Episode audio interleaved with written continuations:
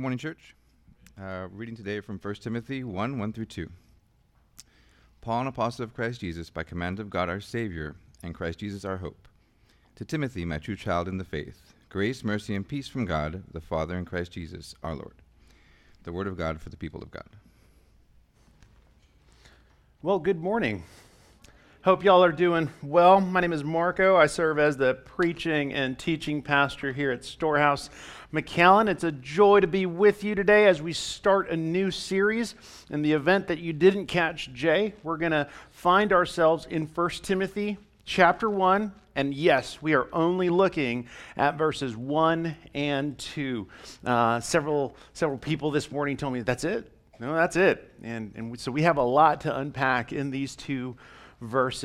While you open or load your Bible, got a couple of quick updates for you. Uh, the first one is that if you are new, we'd love to connect and get the opportunity to, to pray for you.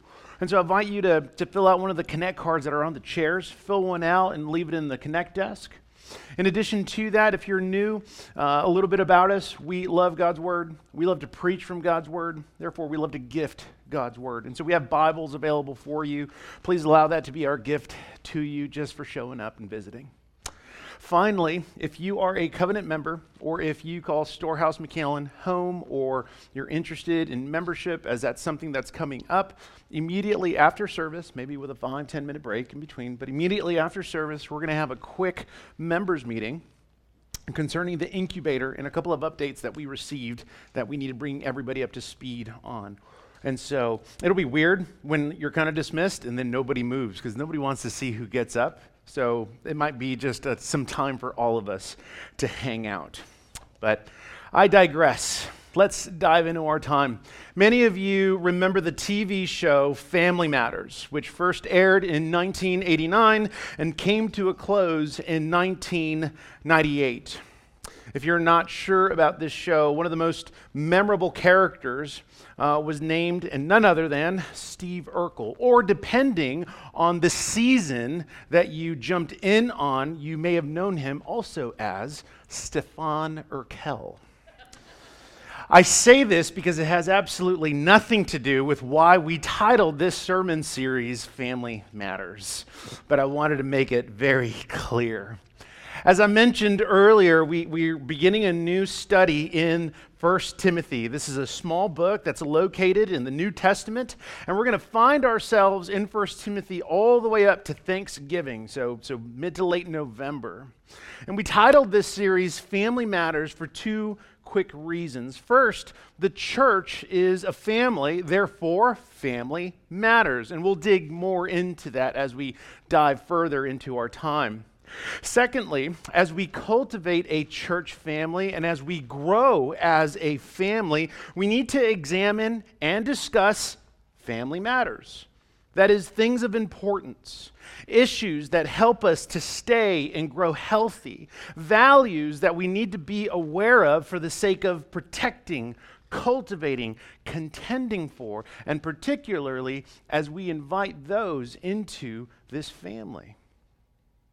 Family matters because, most significantly, God matters. And God matters because our foundational identity is found in the Lord Jesus. But our functional identity as a church is rooted in the authority of God's Word. And that's our main idea for our time today. Our foundational identity is found in the Lord Jesus, but our functional identity as a church family is rooted, is centered, is grounded upon the authority of God's Word. On the graphic, you'll notice that there's a dinner table, and we decided to go with a dinner table instead of anything else because when it comes to the dinner table in our homes, that, t- that tends to be the, the center of all things that tends to be where obviously we have our meals, but it's also where we make decisions, where we have discussion, maybe family devotion, where we have conversations. This is where we disciple one another and our children. This is sometimes where we go to sit down in the midst of discouragement. This is maybe the place you go to first thing in the morning when you pray. The family table is the center of the household. As we were considering this graphic, I was talking with our team and asking, as they've been to our house on, on, uh, on, on many occasions, the question was, how many times have we sat on, our, on my couch? And how many more times have we sat around the dinner table? Oh, yeah, we sit around the dinner table a lot. Yeah, exactly. It is the center of the household. And so, as we dig into our time, I want you to know that this sermon is going to consist of a few questions that I'm going to unpack Today's sermon will ultimately be setting up the entire scope of this letter, trying to give you as much context as possible. And for those of you who are unfamiliar with 1 Timothy, we'll need to look at a few main individuals that is, Timothy and the Apostle Paul. And so let's begin with the first question. And the first question is well, who needs 1 Timothy?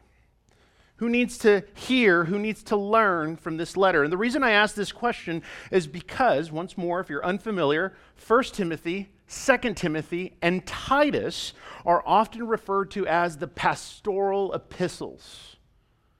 And therefore, many individuals skip over these letters and they think to themselves, well, I'm not a pastor, so I don't, I don't need these letters. But the truth is that while these letters are addressed to individuals, they are meant to be read corporately. Paul alludes to this at the end of 1 Timothy. So, back to the question who needs 1 Timothy?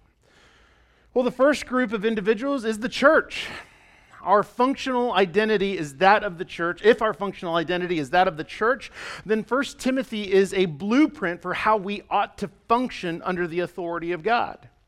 Now, it's not going to cover every single thing, but it is going to address the essentials for a healthy church. The next group of individuals that may need to hear and listen and learn from 1 Timothy are those who are skeptical of the church. Perhaps you have experienced church hurt. Perhaps, perhaps you are still a little uh, weary of the church. This book is a wonderful source of truth because God, through Paul, addresses the function of a church. That this is actually what the church is supposed to look like. This is how the church upholds the Word of God. This is how the church lives out this truth in her daily life. And finally, and these aren't the only groups, I'm just being very brief. Finally, I want to address the men for a moment. First Timothy is for you. You see, we don't just need good men, we need godly men. We need men who are not simply good, uh, who are not simply good men, but who are good at being men. While this letter addresses both men and women, there is an expectation, an exhortation, a push of godly leadership within men. And this is within the context of your personal life, of your family life, and in the church. If you look at the st- statistics, I don't have my coffee this morning, so I'm stumbling over my words. If you look at the statistics, about 60% of churches in America consist of primarily women, or the main demographic in churches in America, 60% is mainly women and children. And I love that because our women and our children need sound doctrine just as much as we do. But the reason men aren't attending our churches, the reason men aren't leading, is because many are simply passive. Passivity forfeits maturity. So, gentlemen, let that sink in for a moment. Passivity forfeits maturity.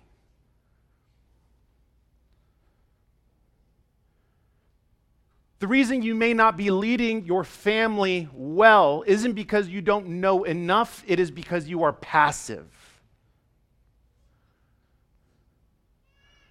The reason you don't disciple anyone isn't because you don't have a source of truth, it is because you are passive.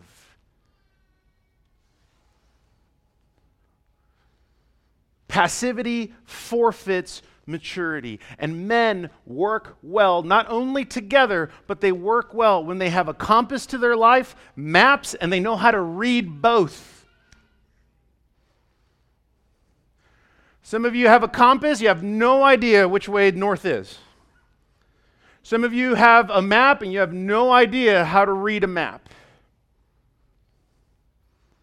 And so, as a result, it's not that you don't have what you need, it's that you do not know how to act.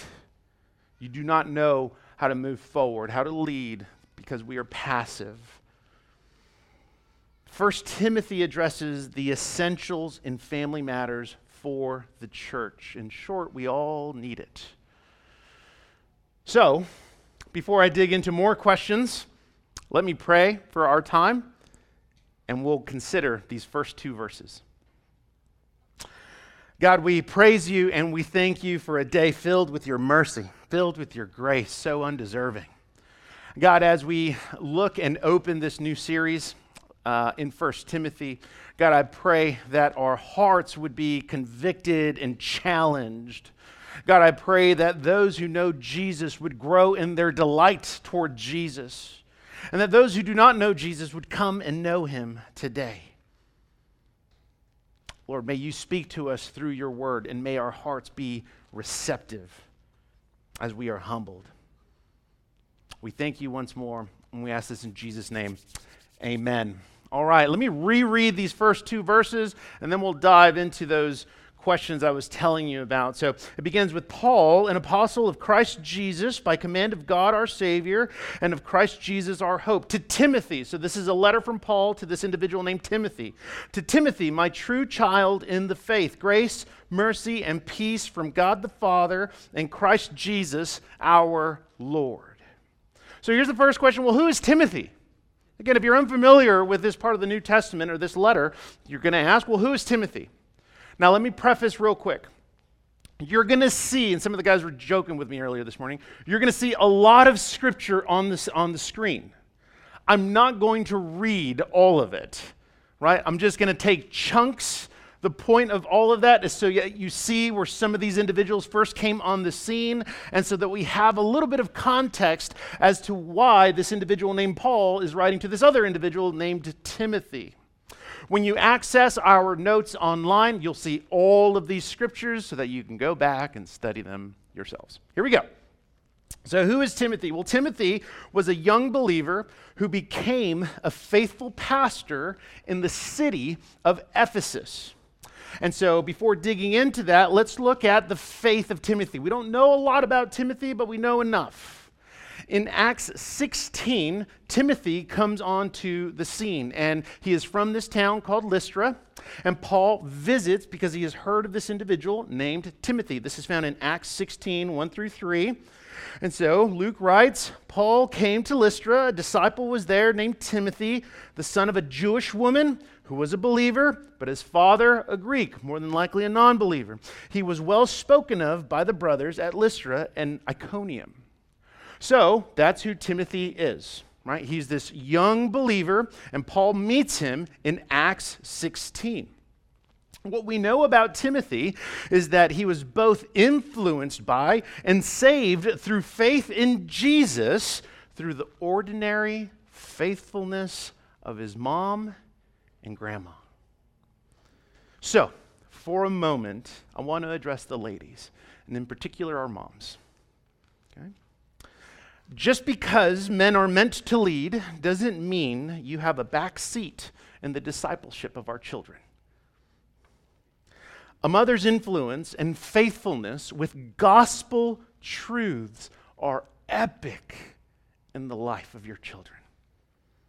I very, very much appreciate Timothy's testimony because it reminds me of my own mom's faithfulness. When I was a kid, my mom, in order to practice her English, would read uh, the story of Elijah and the widow that's found in 1 Kings 17. And she would read it to me every night to practice her English. And so when it came time for the Lord to call my mom home, and when it came time for me to do her eulogy, I immediately went to 1 Kings 17. Moms, you greatly matter in the life of your children and in their development. One of my favorite church fathers, his name is St. Augustine. Maybe some of you have heard of St. Augustine. He has this book, it's called Confessions. It's essentially his testimony, how he came to know the Lord Jesus. Okay? In this one part of Confessions, he is writing a prayer to God about the faithfulness of his mom, Monica. And here's what he writes My mother, this is him praying to the Lord, my mother, your faithful servant, was weeping for me to you weeping more than mothers weep for the bodily deaths of their sons. For she, by that faith and spirit which she had from you, saw the death in which I lay. And you, Lord, heard her prayer. You heard her, and you did not despise her tears, which fell streaming and watered the ground beneath her eyes in every place where she prayed. Indeed, you heard her. Praise be to God for our moms, for they are the only ones that can give birth to disciples.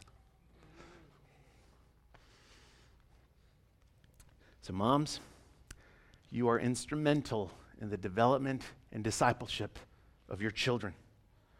If you have felt tired, weary, discouraged, or you feel like you're not doing enough, I'm sure that you are doing plenty. Remain faithful Fix your eyes on the Lord Jesus and do not stop praying for and over your children. That's what I love about Timothy. A little bit more about him. When Paul meets him in Acts 16, he's somewhere in his early 20s. And by the time Paul writes to him here in 1 Timothy, he's about in his 30s.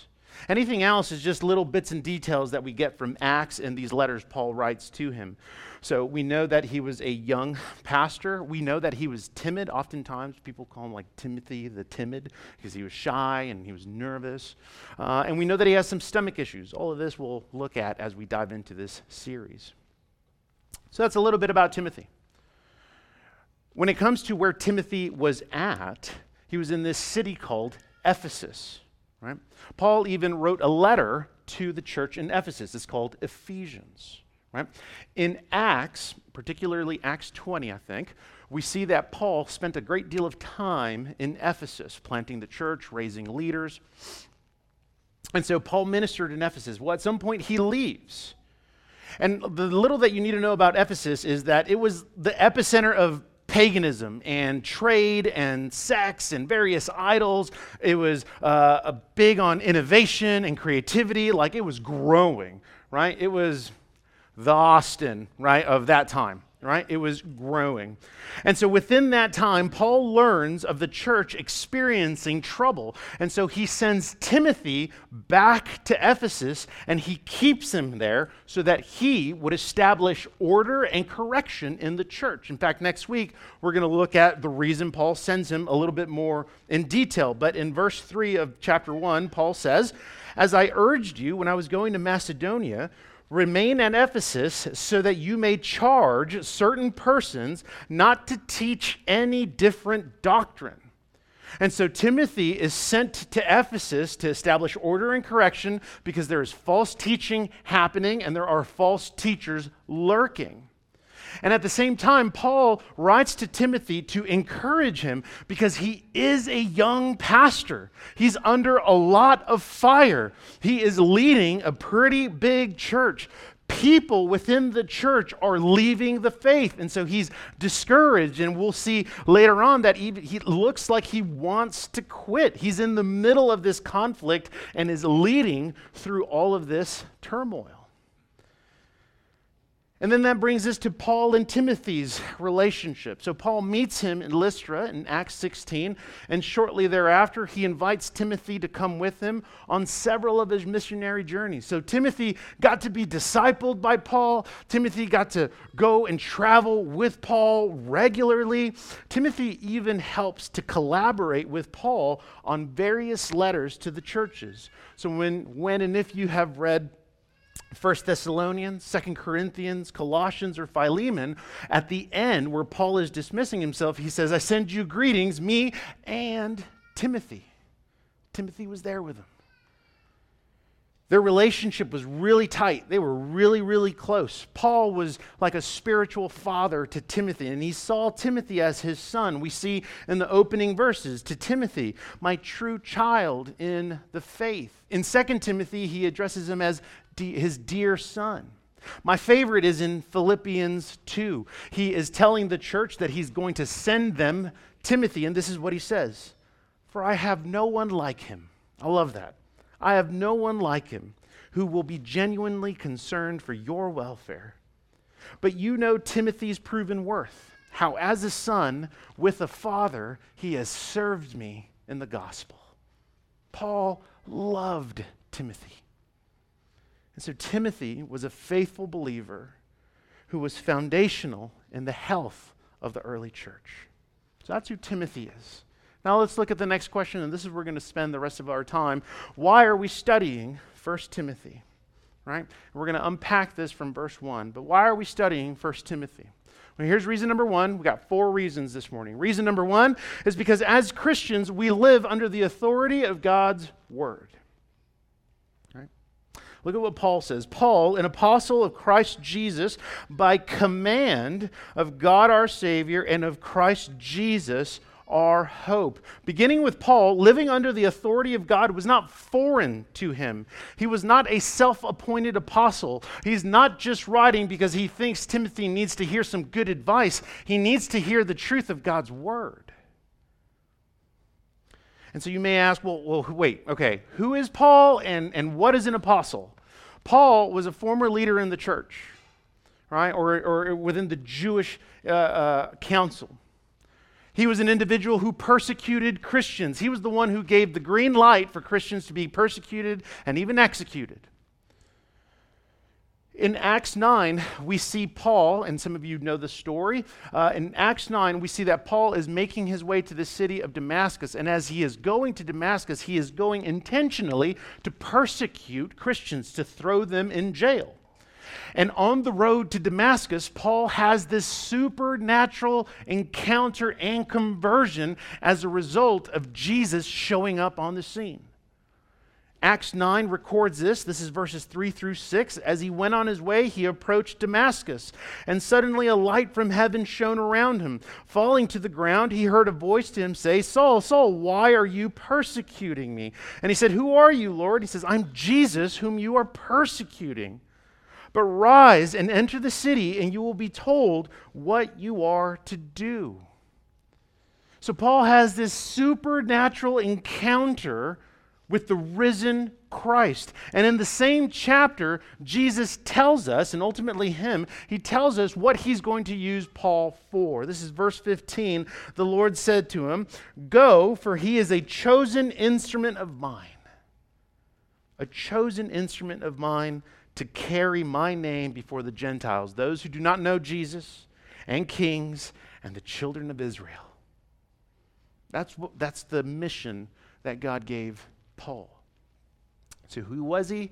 He was a former individ- uh, Jewish individ- leader who persecuted the church, has a supernatural encounter and conversion story, right, where he is uh, faced with the risen Christ. And then he goes and preaches the gospel to the nations, to people who don't know Jesus. And as you read the book of Acts, there's even a section that as Paul walks into certain cities and certain temples, people are talking amongst themselves instead of texting, they're whispering, right? And they go on to say, like, this is this is Paul. Like he was just persecuting the church a week ago. So he has this crazy story. You should read about it, right? Nevertheless, that's who Paul was. Well, now let's look at the, the apostleship of Paul. What is an apostle or who is an apostle? You need to know right now, right? That Paul didn't choose apostleship. He wasn't a self appointed apostle. It wasn't because he went to a job fair and there was like a booth in the corner and it was like apostles for hire, right? Like that's not how it worked. Paul begins this letter by saying that he's an apostle of Christ Jesus, his, his encounter with Jesus by command of God you need to know that when it comes to certain individuals or when it comes to individuals in general and they say, Oh, I'm apostle so and so in certain churches, then you should direct them, because we're all Bible reading Christians, you should direct them to 2 Corinthians 11, where Paul lists his experience as an apostle. So instead of fancy, what, what do we have today? Limos, right? Instead of Paul having like fancy boats, right? Instead of fancy robes, maybe, right? This is the experience Paul gets. He writes, Five times I received at the hands of the Jews the 40 lashes less one.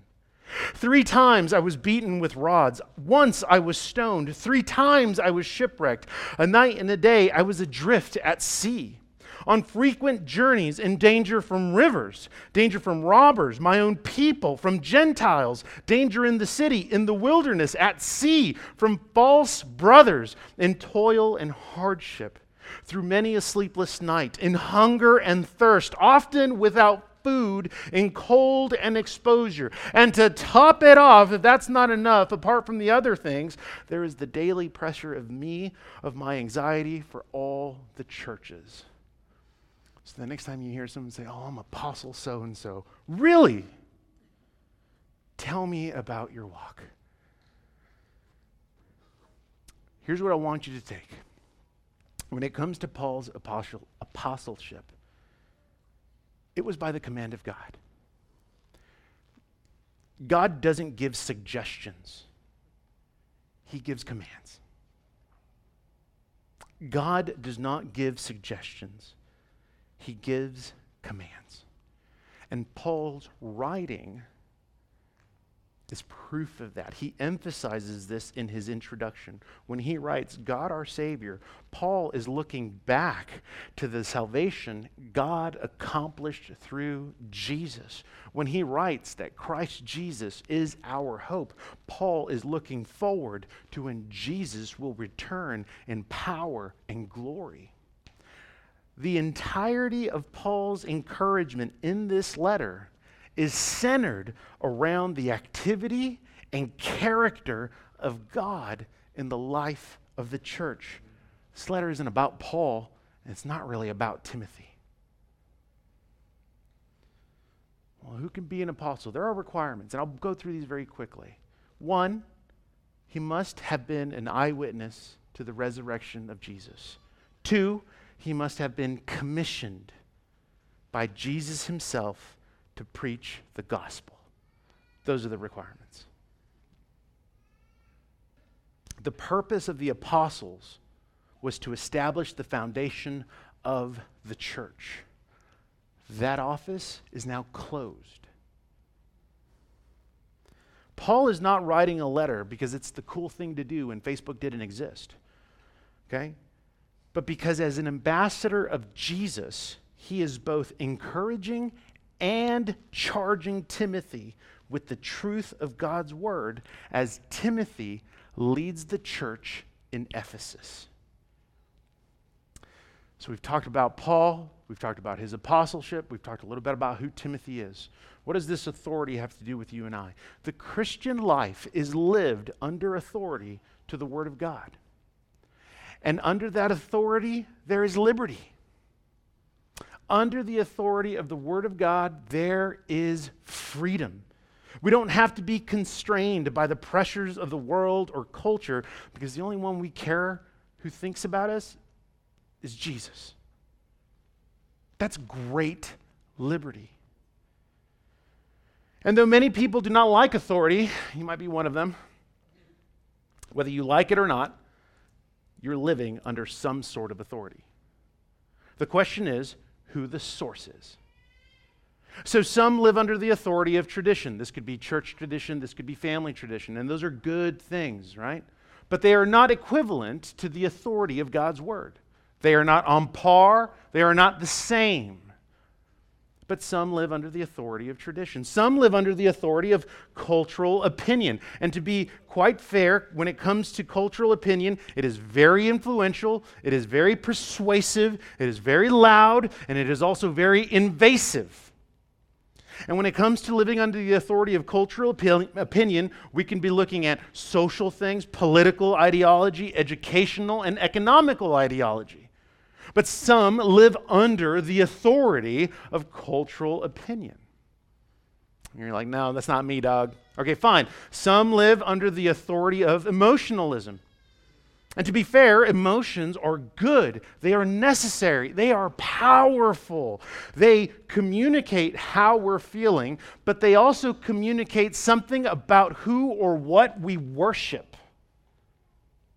And often, when we respond primarily out of emotion, it tends to lead us to make unwise and sometimes even sinful decisions. And why does that happen? Because you are under the authority of your emotion. Perhaps you're under the authority of relativism, where, hey, your truth is your truth and my truth is my truth. And that's a postmodern idea that's incredibly dangerous and has seeped into the church.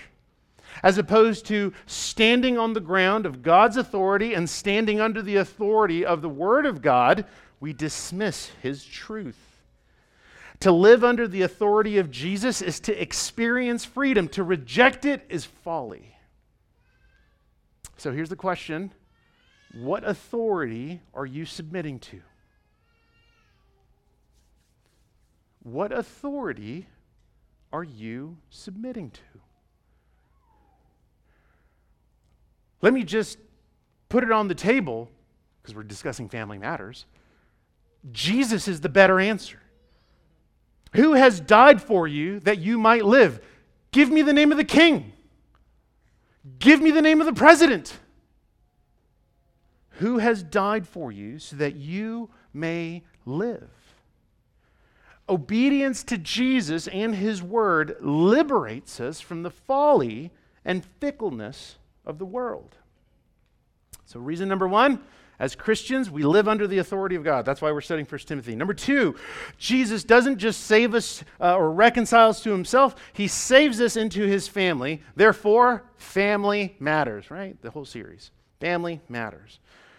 Family matters because God matters. And as the family of God, the church must have vitality because, check it, God is alive and we are made alive as we turn from idols and turn to Jesus. The entire story of the church is that God makes people who are dead in their sin, who are spiritually dead, and makes them alive in Christ. Therefore, the Word of God is the source of our truth, and the grace of God is the means by which we live in this world. Family matters because God matters. Family matters because community matters. Under community, we can talk about something like discipleship. So, yesterday morning, uh, we had a men's gathering. We talked a little bit about discipleship. And when it comes to discipleship, right now it is in a steady decline within the church. Relationship or relational discipleship is on a steady decrease in the church. Why? Let's rewind the clocks to 2020. In 2020, churches didn't meet for about six to 12 months, depending on the church. And within that time, let's be honest, because we were not immune to that, in that time, people stopped not only attending church, but watching it online. And as we stopped watching church or we stopped watching or participating in the Sunday gathering online, right, what did we end up doing? You ended up adding more things to your plate, new activities, new and different things to do. Now, fast forward to this year, particularly last fall. What happened? Everything opened up again. And now that everything opened up again, everybody's tripping out because we can't balance what we once had. And so, as a result, discipleship is decreasing. Bible literacy is decreasing, right? Challenging one another, knowing one another is decreasing. How many of you, not with a show of hands, have even talked about, like, you know what, we can only go to church once a month?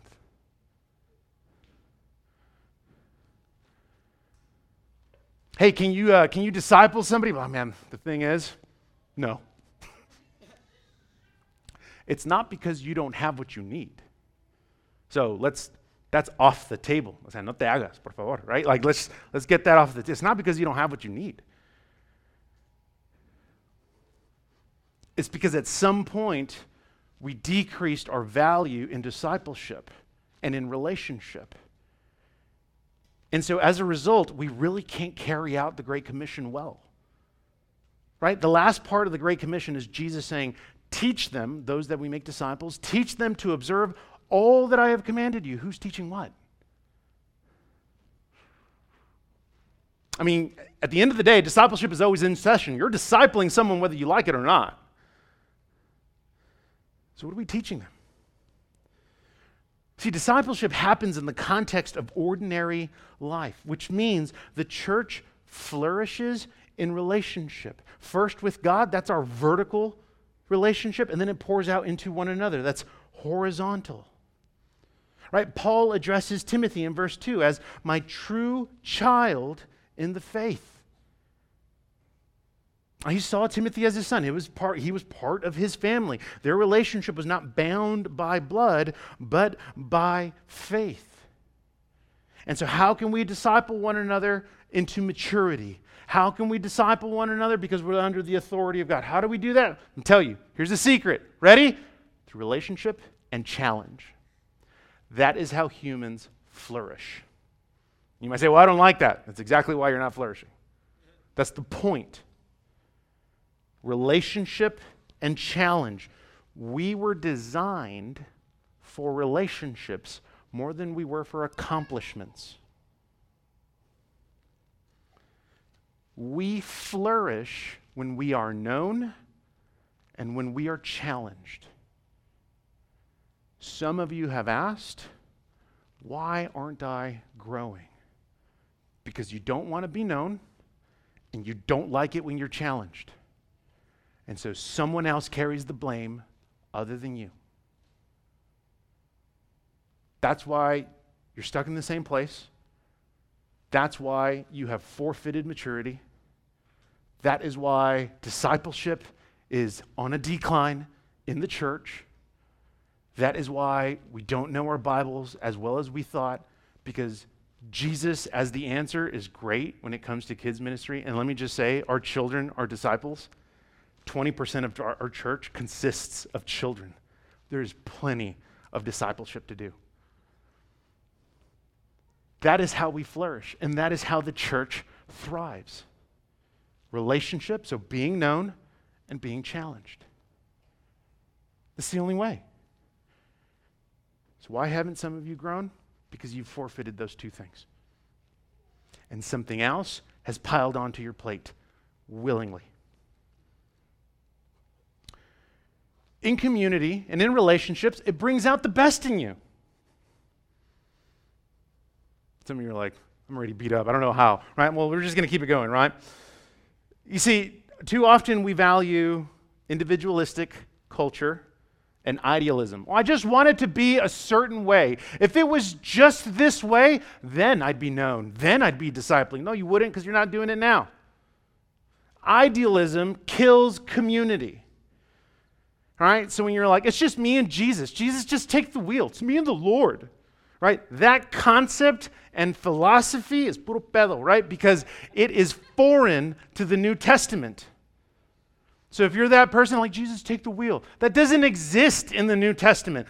Like if we took you and dropped you in the New Testament culture, they'd be like, what kind of a Christian are you? Some of you might say, well, it's because I'm introverted. You know, I just don't like crowds. You know, I'm people, right? And I get it. If you don't believe me, you could ask my wife. Sometimes, and our community group knows this. When it comes to community group, sometimes I will take a quick break, run to the bathroom. I'm just sitting in there to just regain composure and then to go back out. Okay? So I get it. But here's the thing let's just be honest. When you're like, oh, I'm just introverted, no, you're just selfish, right? Why? Because who's in authority at that point? Who? I mean, so you're like, well, I got, you know, I got community online. There's no such thing as online community. That's a trendy word meant to bait you, and it's baited all of us. There's no such thing as a digital community or an online community because it lacks embodiment, and it is an insult to the incarnation. No te hagas. Right? Here's the reality Here's the reality, especially as we look at 1 Timothy. You and I need to be in community and relationship and discipleship with one another because family matters, because God matters. Because when we're on our own, check it. When we're on our own, that's when wolves attack. Wolves attack not groups, wolves attack individuals. When Peter writes that Satan is uh, like a roaring lion seeking someone to devour, he's not thinking about groups, he's thinking about individuals. And Jesus has solved this problem of individualism through the church. If you're looking for the perfect church, I'm telling you right now, on this side of eternity, she does not exist. The church is messy. The church sometimes, like, is not nice. I was going to use other words, but there's children, right? Like, the church sometimes doesn't do a good job at being the church. And we're a part of that. It's not like you're the one who's got it figured out and the rest of us are all just dropping the ball. We're all in this messy, beautiful community that God has called to Himself and is sanctifying for His glory. So, community is not simply the answer to isolation, it is how we were designed to flourish. So, that was reason number two. Reason number three why 1 Timothy? Because the church communicates the truth of God. I like what the old dead guys, the reformers, said about the church. They called the church the mouth house of God. And this is just a simple reminder that though this is a personal letter addressed to Timothy from Paul, it was meant to be read corporately to the church. In 1 Timothy 3 14, this is what Paul tells Timothy I hope to come to you soon but I'm writing these things to you so that if I delay, you may know how one ought to behave in the household of God, right? So that's how we function as a church family, which is the church of the living God. That's the vitality that we have as a church, right? A pillar and buttress of the truth. The church communicates loudly, unashamedly, consistently, faithfully the truth of God. And in the context of 1 Timothy, is so, it is so that the church would be on guard against false doctrine and false teachers. The church, that's us, right? And the reality of Paul writing this is because this is exactly what's happening in Ephesus is exactly what Paul predicted would happen 10 years prior. Now, I'm not going to read the whole thing, but you'll see this up on the screen. This is Acts 20, verses 17 to 31. Paul's time in Ephesus has come to an end, and so he's gathering with the pastors and he tells them that he has declared the whole counsel of God. I have discipled you. I have raised you up. I have given you the truth. You have everything that you need. And here's his word of encouragement and exhortation. He says, Pay careful attention to yourselves and all of the flock in which the Holy Spirit has made you overseers to care for the church of God, which he obtained with his own blood. Paul is saying, Hey, as I leave, pay attention to your life Pay attention to your doctrine. Pay attention to the church. Why? Because Jesus paid really good money for his bride. Pay attention to your life, to your doctrine, and to the flock. And he gives them the reason why. It's not just some like pithy encouragement. I know that after my departure, fierce wolves will come in among you, not sparing the flock. From among your own selves will arise men speaking twisted things to draw away the disciples after them. Wolves come from within the church, right? We've walked through several letters of the Old Te- or the New Testament where the authors are primarily considered with stuff happening outside the walls of the church. Here, Paul is saying this is going to happen from within. And so, how do we guard against false doctrine and false teachers? Right, three quick ways. This isn't like a list. This is me just saying it. Number one is the pulpit. That's why we preach through books of the Bible, because it forces us to look at hard things and it forces us to wrestle with the truth of God. So we're going to protect the church through uh, sound teaching. We protect the church through church membership. Right? We started doing a, an interview. Right? That interview is to hear your story. That interview is to hear what you know about God. That interview is to hear about how God saved you. We protect the church by growing in our discipline of reading God's word, praying for the church, praying for one another, discipling one another. The church guards against false doctrine and wolves by communicating the truth of God. Reason number four why are we studying 1 Timothy? Because the church needs hope. This is in the last verse. Paul concludes grace, mercy, and peace from God the Father and Jesus, or Christ Jesus, our Lord. Here's what Paul is getting at the source of hope for the church is Jesus Christ. And he uses these three words grace, mercy, and peace. Church, our goodness, or excuse me, our hope is not based on our goodness, but in the grace of God for sinners. Our hope is not based on our accomplishments or our strength, but in the loving kindness of God through His mercy toward the weak, the struggling, and the tired. Our hope is not in how loud or brash or big we are, but in the peace of God that we find ourselves in when we are in a right relationship with God. Timothy was a young pastor who led a big church. He defended the gospel against the culture of the city. That's primarily what 2 Timothy is. And contended for the gospel within the church. And he was a man who needed hope. He's tired, he's weary, he's getting beat up from all sides. He's tired.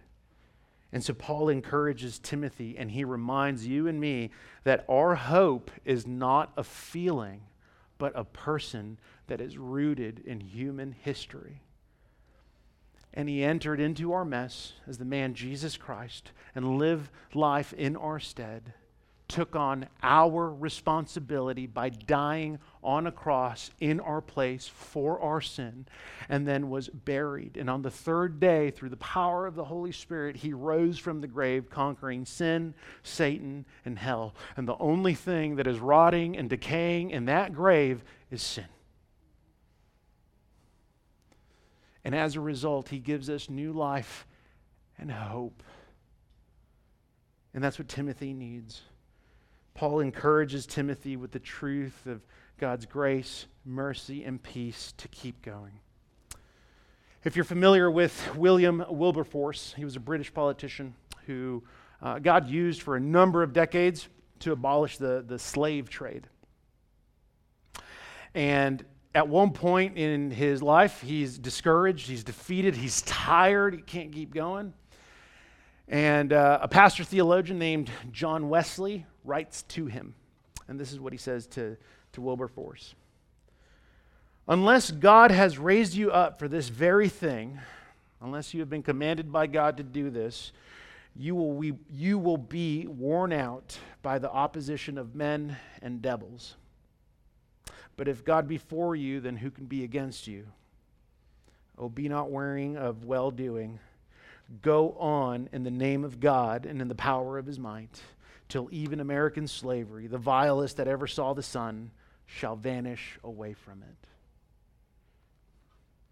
He was on the verge of quitting. Timothy was on the verge, I'm, I'm done. And Paul encourages him with the grace of God, the mercy of God, and the peace of God to keep going. God reminds us through Paul that God uses the weak. And if you think you're a nobody, if you think you're weak, then you're in good company.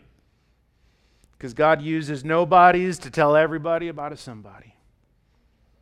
God uses the church to tell everyone and encourage one another with the hope of Jesus Christ. So, why First Timothy?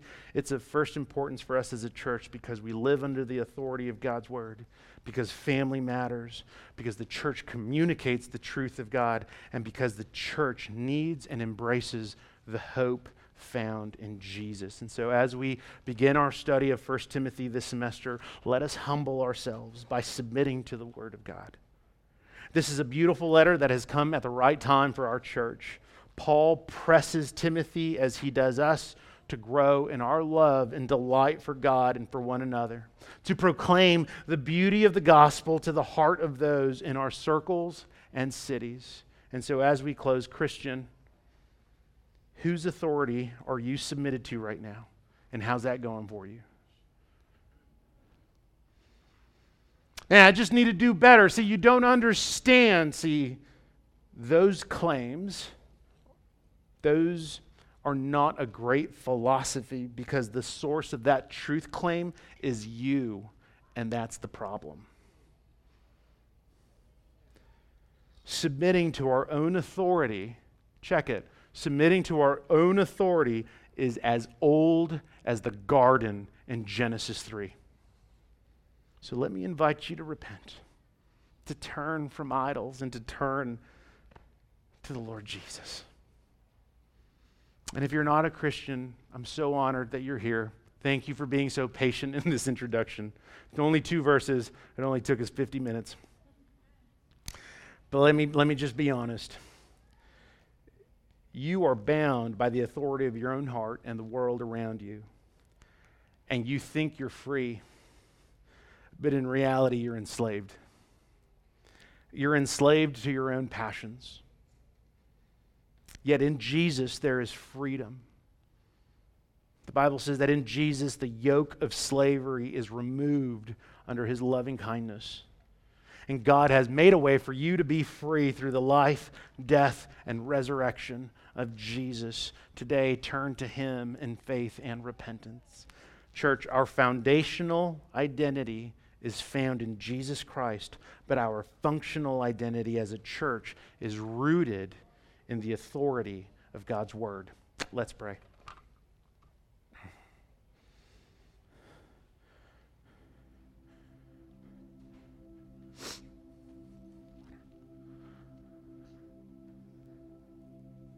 Father, to live under your authority through Jesus is to experience freedom.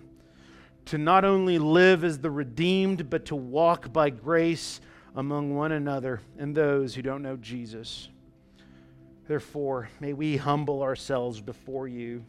And in so doing, Lord, we confess that we often desire to be our own authority. In reality, we desire to be our own God and our own King and our own Savior. Would you forgive us? God, would you grant us grace so that we would turn away from idols and turn toward Jesus today? Holy Spirit, give us the grace to abide in Jesus, and may the words of our mouth and the meditation of our heart be pleasing to you this morning. Amen.